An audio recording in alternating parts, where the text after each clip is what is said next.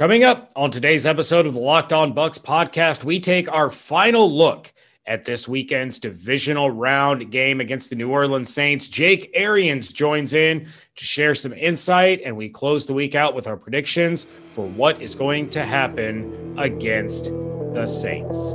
All that and more on today's episode of Locked On Bucs podcast, part of the Locked On Podcast Network, your team every day. You are Locked On Buccaneers, your daily Tampa Bay Buccaneers podcast part of the Locked On Podcast Network. Your team every day.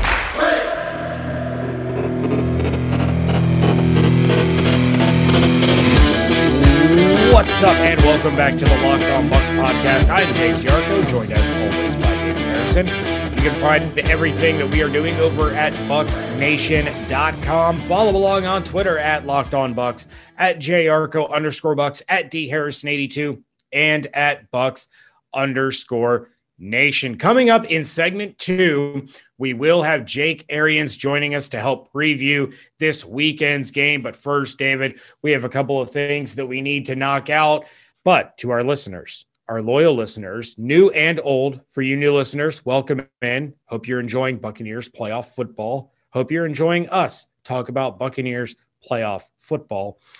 If you have not listened to yesterday's crossover Thursday episode with David and Locked On Saints host Ross Jackson. Make sure you go back and do that. You can do that right now and then come back and finish up this episode with us, or you can finish this episode now and then go back and listen to David and Ross. But either way, make sure you check out the crossover Thursday episode. David, what is on deck for us to start things off? Uh, injury reports because those are things that are important. They are kind of. Thursday injury reports dropping from both the Buccaneers and the Saints, uh, and a few changes. Andrew Adams, the safety for the Tampa Bay Buccaneers, did not participate in practice on Thursday. However, it's listed as not injury related, so all things probably look good there. Uh, Alex Cappa's status is the same. He's not going to be playing this weekend, guys. Um, Carlton Davis still limited participant, as is Mike Evans, Chris Godwin. Ronald Jones was a limited participant, and that's an upgrade from DNPing, D, uh, not participating at all on Wednesday. Um, Jeremiah Ledbetter still not a participant, so you probably don't expect him to come back. Um, LeSean McCoy still a full participant, and then JPP with that same knee injury that's been afflicting him uh, for a while is still not participating in practice, but I don't think that's going to hinder him from playing on Sunday night for the New Orleans Saints. Uh, pretty much the same thing. Terron said Jared Cook, Trey Hendrickson limited on Wednesday, limited again on Thursday. Taysom Hill, Latavius Murray, Patrick Robinson, DNPs. so they did not participate on Wednesday and they did not participate on Thursday.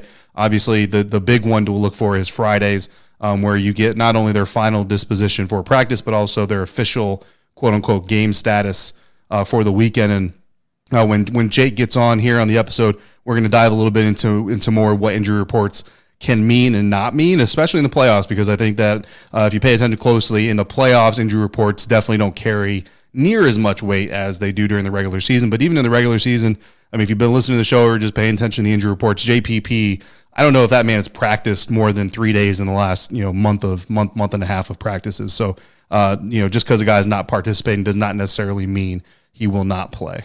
Yeah, absolutely. And you know, we're we're a little bit more familiar with that just because we have seen Jason Pierre-Paul in this injury report. We don't know kind of the pattern or the the norm for these Saints injury reports. We don't get those every single week. You know, we could we could seek them out, but you know, they're not they're not sent to us.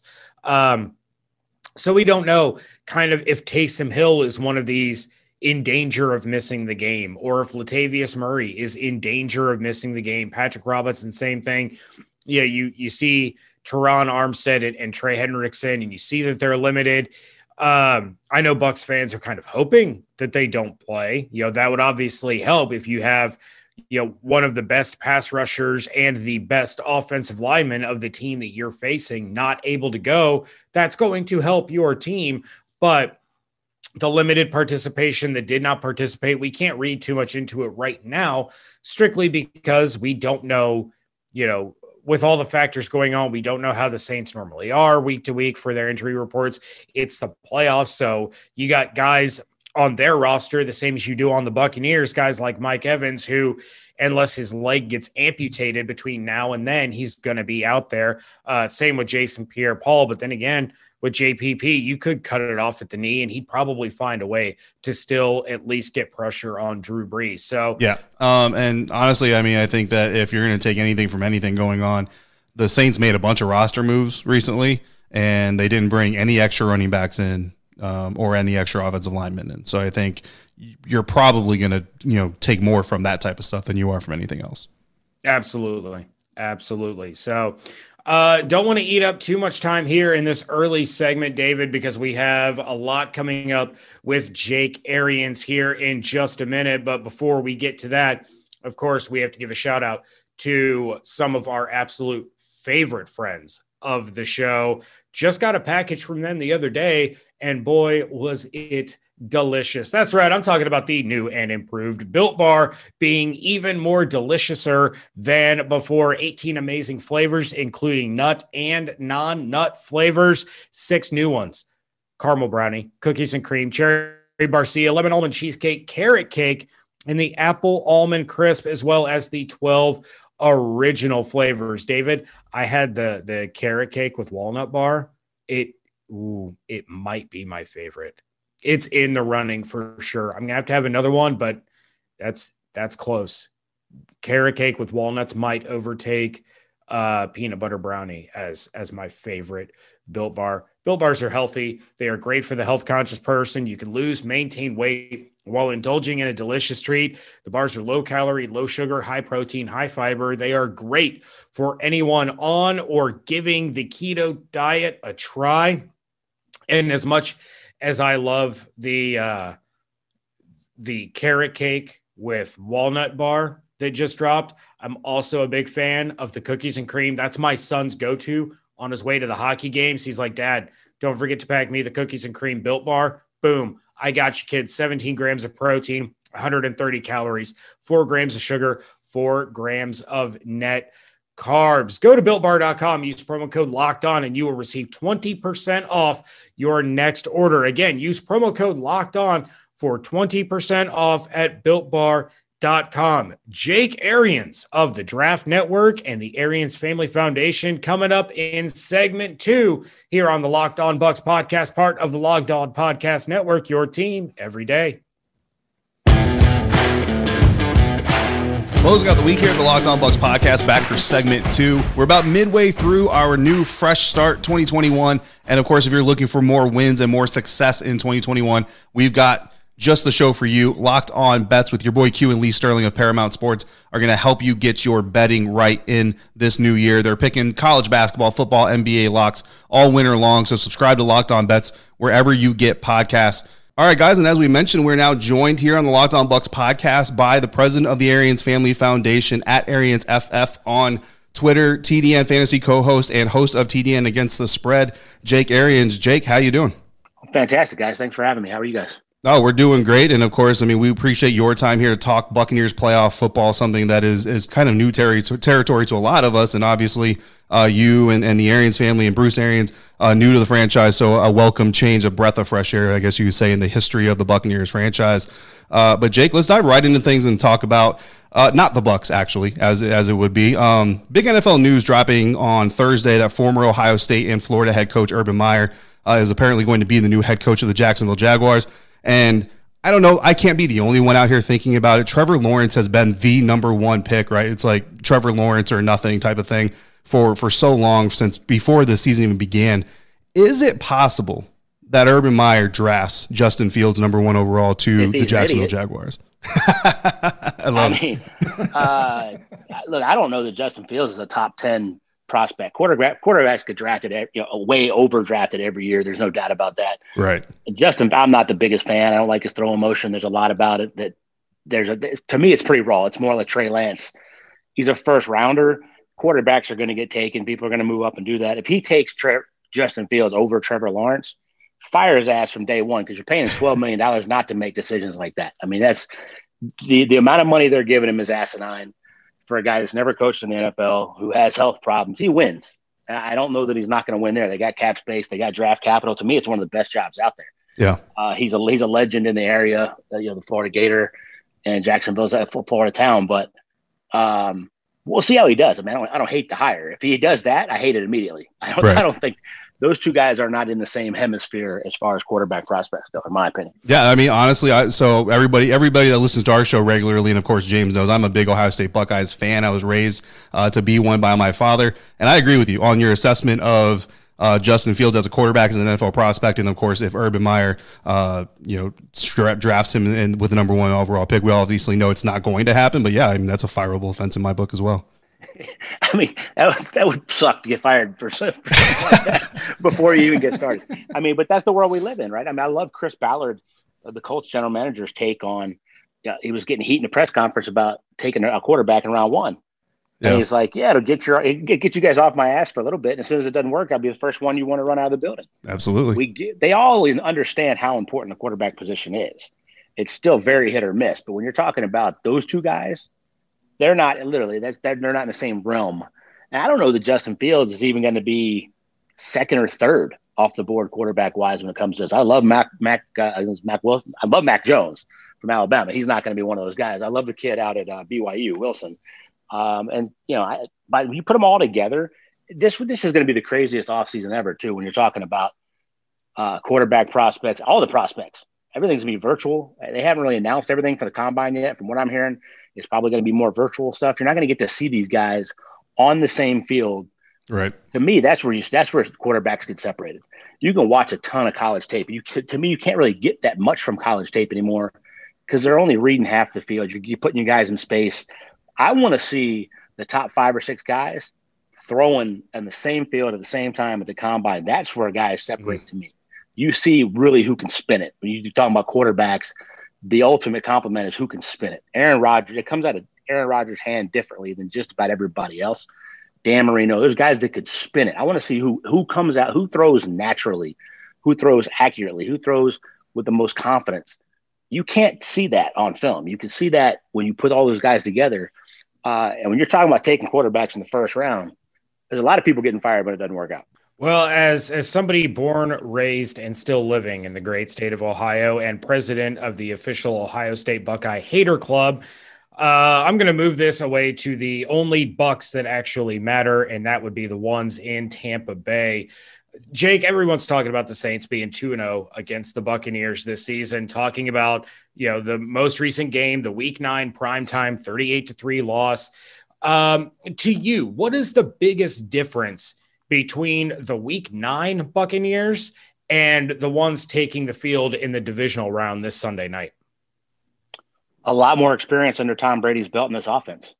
Um, it's been a work in progress. I mean, I don't think you can go back through not having the offseason and really put enough emphasis on what it was to try to figure out. I mean, you're putting a game plan together week to week and it changes. You're never really mastering anything that you could have gotten done in May, June, July early training camp and a normal off season that you're now trying to figure out as you're going along. Now, the other thing is people keep forgetting a week 13 bye is, is damn near death sentence, right? For us, I think it, it could end up being a very good thing. But when you think about when I, when I was playing, and you guys hear this all the time, nobody's healthy by week 10, right? Right. Well, if you think you're 85%, but you're really about 70, 75%, that that little bit of mental and physical is the difference in losing to the Chiefs and the Rams by three and limping into that bye week. And everybody's like, oh, okay, it's the bye week, so you do a ton of self scout. Well, they self scout every week, but getting away from it for three or four days mentally, coaches go, okay, everybody gets to recharge those batteries. And then you come out with, okay, we have four winnable games. Let's get hot and let's roll.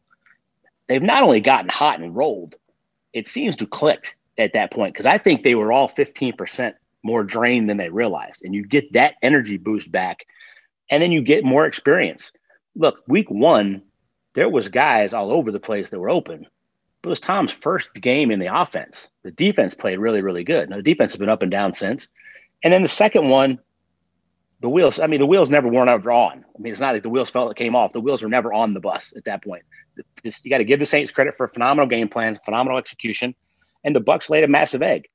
You kind of throw that one out though. There's not really a lot you can take from it if you think – if you put these teams and they play each other 10 times, that's the one outlier. I don't think you can take a lot from that week nine matchup. It was prime time. It was ugly. It was over before it got started. And I really don't know what you take from it. To me, there's more to take from week one except for the fact that this offense doesn't look anything close to what it did in week one. Fournette wasn't playing, AB wasn't there. Um, Tom, I don't know how Tom could look any better than he has the last five weeks. This is a different team than it was in week nine. Now, they're still the big brother. This is the Browns going in and whooping the Steelers. You yeah. got to beat your big brother. You got to hit him in the mouth. And eventually they go, oh, little brother grew up. This is the chance to do that. Now they got to step up and they got to do it, but they're a very different team than they were in week nine. I don't know how much you can really compare or take away from those games earlier in the season. You're talking about maybe maybe more than any team in the NFL. The growth week to week, especially the last five or six weeks coming out of that bye week, has just been more than really any team in the league, in my opinion. Yeah, absolutely, Jake. And I mean, you look at all the things that this team has gone through, and they're still third in the NFL in scoring as a team and the eighth best team in, in points against uh, as well at the end of the 2020 regular season. And I mean, I think, like you said, the last quarter of the season, maybe quarter plus a little bit, kind of speaks to to just how much they've done. Uh, of course, coming into this divisional matchup with the injury reports coming out, obviously we have two more to look forward to, but you know, JPP hasn't been practicing, dealing with that same injury he's been playing through the entire time. Rojo's finally back uh, for the Saints. Terron, Terron Armstead uh, is, is, limited. Trey Hendrickson's limited. Taysom Hill and Latavius Murray, who make up 1,100 yards of rushing offense for the Saints this year, have been DNPs so far through Wednesday. Patrick Robinson's been held out, but it's the playoffs, right? So injury reports, you know, there's always got to be a grain of salt. I mean, I, I remember a couple years ago, Tom Brady was on the Patriots injury report every single game, but he played all 16 games. So, what do you, what would you say to a fan that's looking at these injury reports, trying to say, oh man, maybe Taysom's not going to go, maybe Trey Hendricks is not going to go? How what, how should they be reading injury reports this time of year? I mean, if you look at it, the designations is about the only way. If, if there's a doubtful, okay. If there's questionable, that means they're probably going to play. Uh, if, if it's doubtful on Friday and they haven't practiced all week, there's a good chance. Now, if they miss last week's game and that's still the case, and like Hendrickson, uh, yeah. but he's been limited. So, I, I mean, at this point, you're talking about the playoffs. You're talking about the friggin' Saints who went 12 and 5, who won their first playoff game big. Mm-hmm. Uh, who gives a damn? right? Exactly. I yep. mean, I mean, if uh, fans get caught up in some ridiculous stuff sometimes, this is one of them. Uh, I mean, look, would I like Trey, would I like Hendrickson to be out? Yeah. Do I give a damn? No, we got to beat them regardless who's out there. The defensive line's still damn good with him or without him. Uh, you know, Armstead's been really, really good left tackle for them. But we got to go out and whoop whoever that is. Shaq and JPP got to show up this week. This is this is big boy football. This is your chance. You're talking about a, place that the Bucs have only been one time before. This is a big deal. I don't really give a damn who's out there for the Saints. This is, I mean, this is uh, the opportunity for this team, for this fan base, for this franchise you couldn't ask for anything more than to be in this situation. So to me, I don't give a damn who's on the injury report.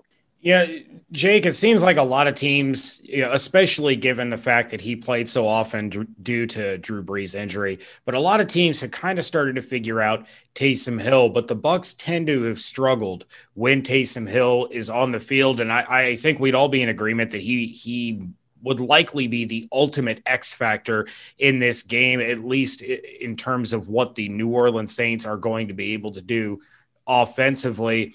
In, in your opinion, what is the best way for the Buccaneers defense to essentially make him just a non-factor? I mean, is this something as as simple as reliving the old Derrick Brooks against Michael Vick days where you look at Devin White and you say, look, if number seven is on the field, he's your man. You follow him all over the field, no matter where he goes, and you stick to him like, you know, stink on crap.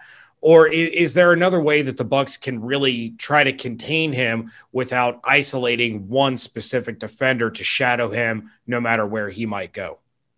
Uh, I mean, I think you're putting a little too much stock in that week nine matchup. I haven't seen Taysom Hill do that in the limited role when he's not the starting quarterback to anybody else. I think that's another one of those things that night that's being a little bit overblown, uh, where the wheels fell off that night. If he's in the game at quarterback and it's probably a running situation, then yeah, Devin White, this year guy. I'm not worried about Taysom Hill beating our defense throwing the ball. But even then, if they're going to run some razzle dazzle, I think that's a perfect opportunity to, to blitz Devin, who I think is going to blitz a lot this week. I think we're going to be really aggressive on defense. Not really a whole lot to lose here um, sitting back and getting picked apart by Drew Brees doesn't sound like a hell of a lot of fun for anybody. So I can imagine Todd being pretty pretty damn aggressive with what he's trying to do. And Devin coming back missing a playoff game last week with the COVID stuff, I think he's going to be running around like his hair is on fire. I'm not that worried about Taysom Hill. I'm a hell of a lot more worried about Alvin Kamara than I am Taysom Hill. Guys, we're going to get to our final segment, which includes all of our predictions and stuff for the game coming up this weekend. And we're going to do that thanks to our friends over at Bet Online. The NFL playoffs are up to full speed. The drama has, has been been churning since the first game, and it's only going to get more dramatic from here on out. And whether the Buccaneers beat the Saints or not, your playoff action doesn't have to stop, even if the Buccaneers season comes to an end this weekend. And the only place that James and I would ask you to go, the only place we would trust with your betting action, of course, is betonline.ag, the official betting partner of the Locked On Podcast Network. Sign up today for a free account at betonline.ag and use the promo code locked on for a 50% welcome bonus. Don't sit on the sidelines anymore. Get in on the action. Get in on the action. Don't forget to use the promo code locked on and receive your 50% welcome bonus with your first deposit at betonline.ag, your online sportsbook experts. Segment three of the Locked On Bucs podcast coming up. If you're looking for the best bets heading into Sunday's NFL action, then you need to listen to Locked On NFL every Friday as your boy Q and Bo Brock are joined by a betting expert and analyst from the Action Network. Get your full weekend preview and Sunday six pack of winning bets every Friday on Locked On NFL. Subscribe to Locked On NFL wherever you get your podcast. Leading up to the game, we're all talking about a lot of veterans, and I mean, even Michael Thomas is not, you know, as as aged of a veteran as, as a lot of players are, but he's still one of them. Um, but the Buccaneers have a good set of rookies that are on the field on a very regular basis, and Antoine Winfield Jr.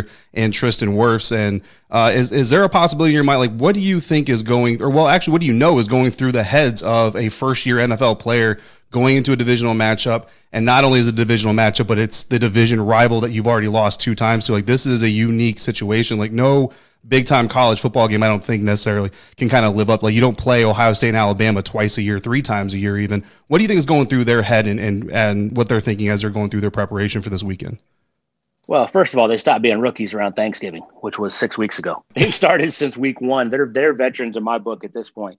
Uh, but I think to a positive, maybe never being here before. I mean, other than the guys that play at Alabama, when you're playing an SEC championship, a semifinal, and a final every year, have you been on this kind of stage? You're talking about the divisional round of the playoffs. I think these guys, it's just another game. Your rookie year is so damn long and so hard as it is. I think these two, uh, in particular, their personality, and I played with Antoine Winfield uh, Sr., uh, Twan's dad. He's just a professional. He's going to go to work every single day. He's going to study the playbook. He's going to go to practice. He's going to get ready. That's what he's been doing all year the fact that they are rookies and this was their first year in the league, I think is a benefit to them because they've been doing it. It's just another game, right? Uh, Tristan Wirfs has played great against the Saints twice. He's played great against everybody. Yeah, he's played great against. He, he's handled Cameron Jordan as a rookie. He's not going in there scared. He's seen everybody the league can throw at him at this point. he's handled all of them. To me, they're healthy. That's the big thing. Uh, they're just going to put their head down and their nose to the grindstone, go to work like they've been doing all year. I don't know that they're going to grasp the gravity of it, uh, probably maybe for years to come. I think this team's gonna be back in the playoffs again next year. The, the guys that the, the Lavonte Davids of the world realize how big this is, right? They've spent their entire careers being Pro Bowl type players, mm-hmm. and this is now their second playoff game. Those guys, they they they grasp the gravity of it more than these young guys. I think that's a benefit, though. I think these, these young guys just that's what they've been doing all year. It's just another game. They're following the lead of guys like Tom Brady and Lavonte David, JPP, and they're just going to keep going to work. Yeah, I mean, since you kind of bring it up a little bit, Jake. I mean, we haven't talked to you since all like the Pro Bowl announcements and the All Pro teams have all come out and stuff. And I saw some of your Twitter activity as those things were kind of come out and going on. But I mean, just on the show here, and for our listeners that maybe aren't on Twitter, some of them aren't. What What are your thoughts about all the all the snubs that are being perceived across this Buccaneers roster from from Pro Bowl selections to All Pro selections? I think it's asinine. Uh, it's absolutely some of it's absolutely ridiculous. I mean, Devin White and Lavonte David I, I like Fred Warner. There's a lot of really good players that got, get, you know, got get the accolades over them, and it's not all statistics. But when you put the tape on and you see guys making plays like that every week, I mean, Devin White has what nine sacks, ten sacks, whatever it is, yeah. from the middle linebacker position. That's the most in the league by like seven seven sacks. um, you know, I, I knew Tom Brady moved the needle, and I knew there was Tom Brady hatred. So I knew that we would be more popular and more uh, polarizing than ever before. Mm-hmm. But I think that that's part of the negative of the Tom Brady hatred is um, nobody getting the credit that they deserve. Even though, and I think the other part of this is we finally had a chance in prime time to really let some of these guys shine. and the team didn't play that good in prime time early in the season, so they right. didn't get to take advantage of a couple of those Sunday night, Monday night games.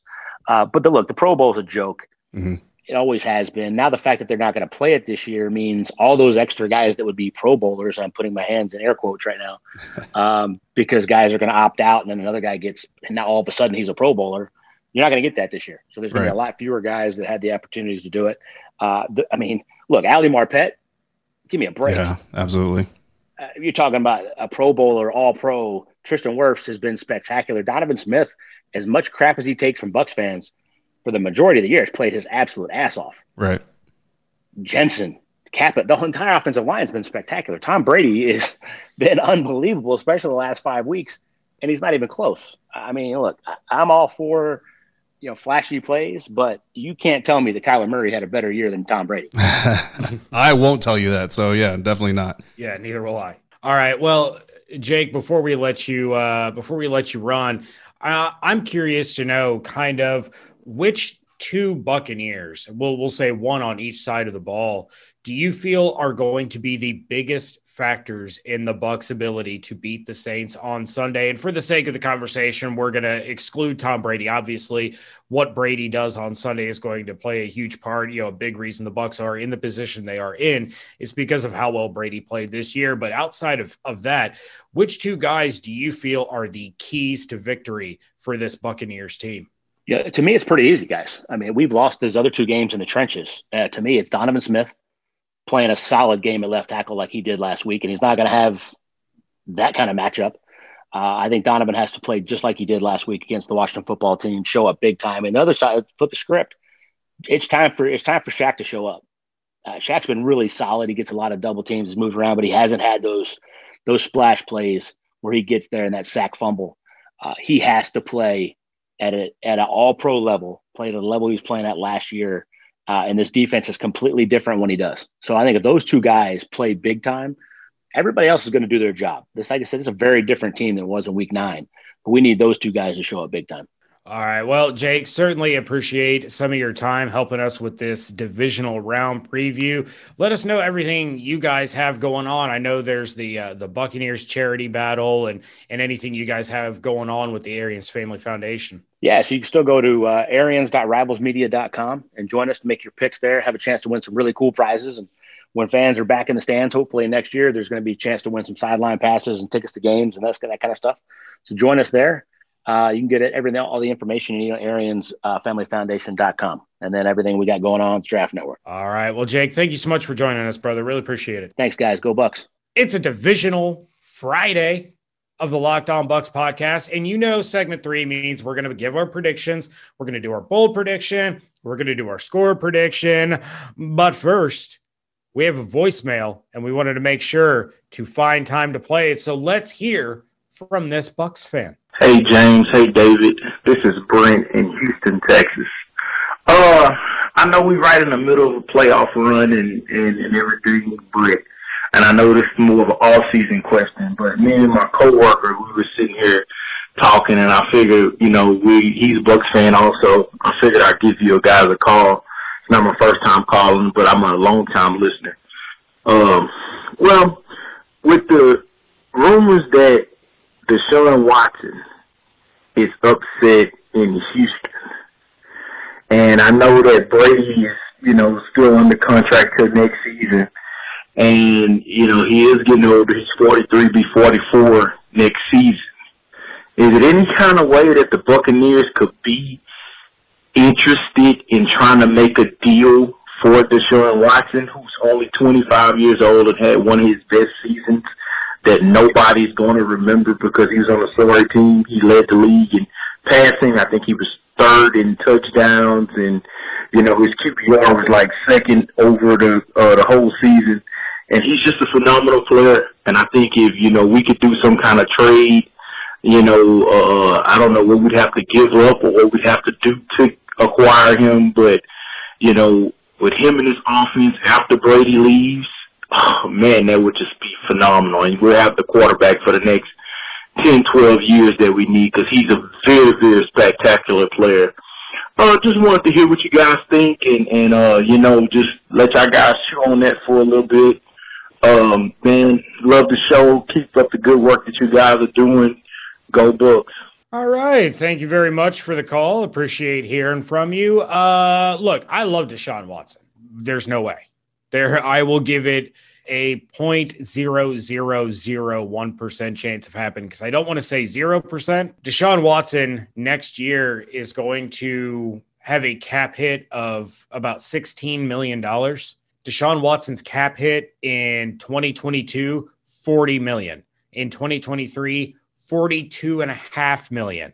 2024, 37 and a half million. 2025, 32 million.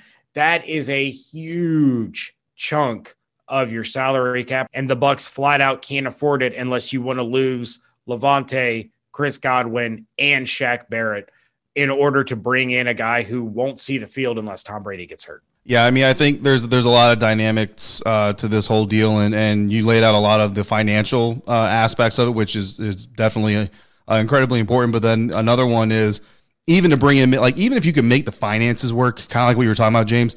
Tom Brady would essentially have to tell the franchise, "I'm done with you after 2021." Even if I'm not done with football, I'm done with you after 2021. And I don't see Tom Brady. I think that decision, if he retires uh, or stays or moves on, whatever his decision after the 2021 2022 season is going to be made probably after that season, honestly. So you bring Deshaun Watson in, even if you make the finances work, like James said, you're going to hurt your current team, which is just going to piss off your greatest of all time quarterback. That's not something you can do. So, for a myriad of reasons, I don't think it's a possibility in 2021. So, if you really want it to happen, hope beyond hope that the Houston Texans can somehow convince Deshaun to come back for 2021 and then it all falls apart and Sean says, no, I'm out in 2022 because that's the only way it's going to happen. But James, let's get into, so great question. I mean, very, very good question. And it's actually a topic I've been very interested in myself. So, um, you know, just from a, a I don't know, masochistic standpoint, I guess. Uh, but James, let's get into bold predictions and I'll kick off with my bold prediction. It's pretty simple. Uh, my bold prediction is that Mike Evans and Ronald Jones are going to outstat Michael Thomas and Alvin Kamara. Now, you're talking combined. So like total offense, Mike Evans and Rojo will outstat total offense from Michael Thomas and Alvin Kamara. So, you know, if it's four touchdowns to three touchdowns between the duo, 300 yards to 200 yards, that's a lot of yards. Um, whatever it is, whatever the combination is, Mike Evans and Rojo will outstat Alvin Kamara and Michael Thomas. I'm going to take a little bit of a caveat. If Rojo is inactive, only inactive, then I think Leonard Fournette fills that position for my bold. Now, if Rojo plays but is somehow limited or they play Leonard Fournette more, I just take the L. Well, your bold prediction goes against my bold prediction, good sir. So we are going to have awesome. ourselves um, good old fashioned standoff. Uh, yeah, yeah, Zoom style. Look, it is no secret how much I I adore and respect everything that Mike Evans has been able to do offensively. But as good as he's been against the Atlanta Falcons, like I laid out for those couple of games, uh, that's as bad as he has been against the New Orleans Saints. They have been able to really shut him down more often than not. He's, you know, he's had some good performances because he's a great receiver. But New Orleans game plans to take Mike Evans out of the equation. You know what? In the words of Shannon Sharpe, ain't no problem. My bold prediction is Antonio Brown, who is now in football shape and he is acclimated to the offense. He's become a bigger part of the offense. These are different elements than the Antonio Brown that the New Orleans Saints saw in week nine. So AB is going to be right there to pick up the slack. Again, ain't no problem because business is about to be booming. Antonio Brown will finish this game as the Bucs leading receiver. He will go for over 120 yards and two touchdowns. Let's move into score predictions now. My score prediction is going to be 38 to 31. And here's the thing: we kind of talked about with the on the crossover with Ross Jackson uh, at the time, anyway. The the Saints, you know, according to BetOnline.ag, the Saints were favored to win by three points, which is essentially the home field advantage, even though there's no fans and all that stuff. Uh, you know, traditionally in betting, the home team gets a three point buffer. You know what I mean? Whatever boost. So when you see a team with a, with a home team with a three point advantage, it's basically saying that either team is going to win. We're just going to go with the home team for betting odds. So it, it really is kind of a pick 'em. You know what I mean? Like I think this game could go either way. You could literally see uh, uh about 10 different results happening in this game, you know. I think it's 38-31 no matter what, no matter who wins for the sake of, you know, painting myself into a corner so that I can be outed on the next episode potentially or uh, take my own victory lap. I'm going to pick the Buccaneers because I definitely think they are the better all-around team even though they haven't executed that way in the previous two matchups. Um, but I think it's a race to 30, James. I think the first team in this game to hit 30 is going to win this game and I look at it that it's probably going to be 38 to 31 late in the game. You know, the, the, the team that's down is going to be in field goal range. They're going to have a fourth and eight or so, and they're going to be forced to go for it. And that's going to kind of be the rub, or it's going to be tied 31 31, and it's going to be and it's going to be a game winning drive type of situation. So 38 or 30, yeah, 38 31 is my score prediction. I'm going Bucs, but I mean, just like the odds makers, I think this thing can go either way. Yeah, I do think this is going to be incredibly close. I do think it comes down to it's going to come down to the final possession. Um, it doesn't matter who has who has the ball. It will come down to the final possession. Someone's going to have to make a stop, or someone's going to have to make a play in order to advance their team to the NFC Championship. My wife had even said that she doesn't know how she you know she thinks this game is going to go. She said she thinks the saints are up at halftime and then in the second half brady does his thing and the bucs squeak out a win. But she said this is the biggest coin toss in all my years of having to watch buccaneers games with you. This is the biggest coin toss i've ever i've ever encountered. Oh. um let me ask you this question james. Yeah. I asked this to chris russell before the wild card game right? If let's say the buccaneers are down at halftime how much of a margin can they be trailing by? And let's say, you know, best case scenario, they're getting the ball coming into the third quarter. How much of a deficit can you go into halftime with, if there is a deficit, and feel comfortable that the Buccaneers could come back in that game? 14.